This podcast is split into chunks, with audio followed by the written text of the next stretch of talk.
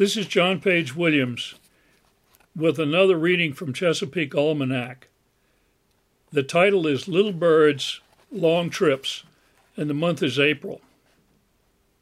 It's Monday, a sunny April day on the Gunpowder, just above Joppatown on the western shore north of Baltimore. The canoe glides around a bend, and a small brown gray bird takes off quietly from a fallen sycamore at the water's edge. It beats its wings several times and then glides. The wings are brown, with double white stripes along the trailing edges. Its white breast is sprinkled with brown dots. The bird, lighting on another log, begins to bob its tail up and down. That's the giveaway. It's a spotted sandpiper, and the bobbing tail is a distinctive field mark, easily observed at a distance. A day later, Tuesday, in the Patuxent Wild Rice Marshes, on the old steam barge wreck just below Selby's Landing, there is a small brown gray bird. As the canoe approaches, it gets up and flies to the duck blind stake at the mouth of Mattaponi Creek. Its tail bobs up and down.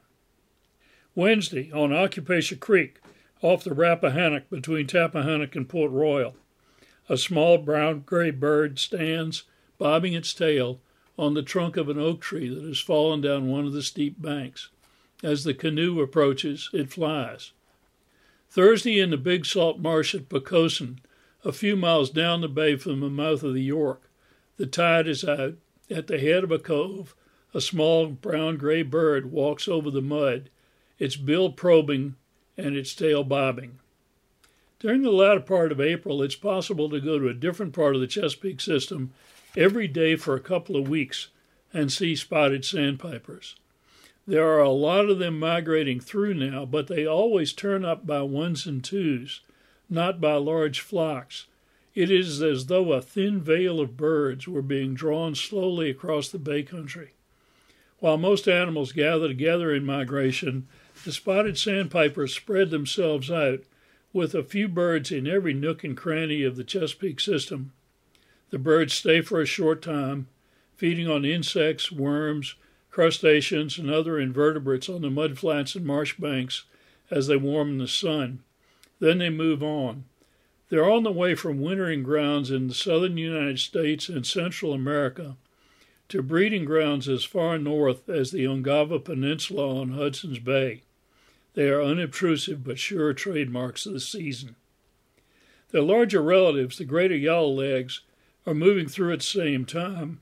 These birds are more conspicuous, Congregating in small flocks of six to twelve, they allow observers to come close to them and they give clear whistling calls of three to five notes as they take off to fly. Greater yellowlegs are relatively large shorebirds, 15 inches long in body length, uh, wingspread about 26 inches. They have brown backs, white rumps and tails, and of course, bright yellow legs. They too are feeding on new life developing in the warm mud of the April marshes.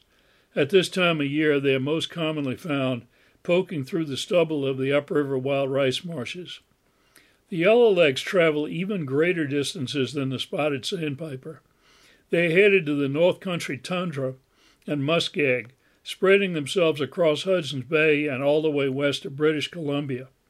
Some have wintered in the southern United States, but most have come from further south. A few have flown all the way from Patagonia at the southern tip of South America. Quite a trip for a small bird. For them, the Chesapeake River and mar- rivers and marshes are good stopover areas for feeding and resting. By mid May, most will have left the Chesapeake for their breeding grounds.